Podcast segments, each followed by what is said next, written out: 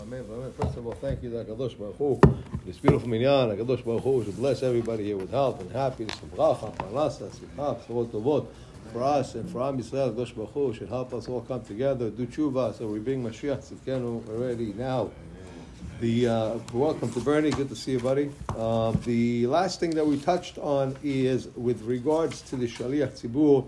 Uh, being, uh, uh, you know, uh, someone who's wanted, someone who has good character traits, but someone al- who also knows how to read properly so he does not make mistakes or changes the, the mashma'ut, the meaning of the word, especially when you're praying and asking for rahamim on Rosh Hashanah and Yom Kippur. And he should do everything l'shem shamayim, not because he's got a nice voice, so he's going to show it off and and you know, pull the uh, the, the melody. He said, not, not even with that. Rosh Hashanah, you have to, you know, you're standing for a long time. You have to make sure to uh, to know who the people are and how to conduct the tefillah based on that. And then he goes to list different people who should not be a shaliach tzibur. Um, but he he mentions though that someone who is a Baal Teshuva, a person like that should and can be a Baal Teshuva. Uh, I mean, Baal Teshuva. Why? Because in the place where Baal Teshuva stand, Tzadikim Gmurim uh, don't.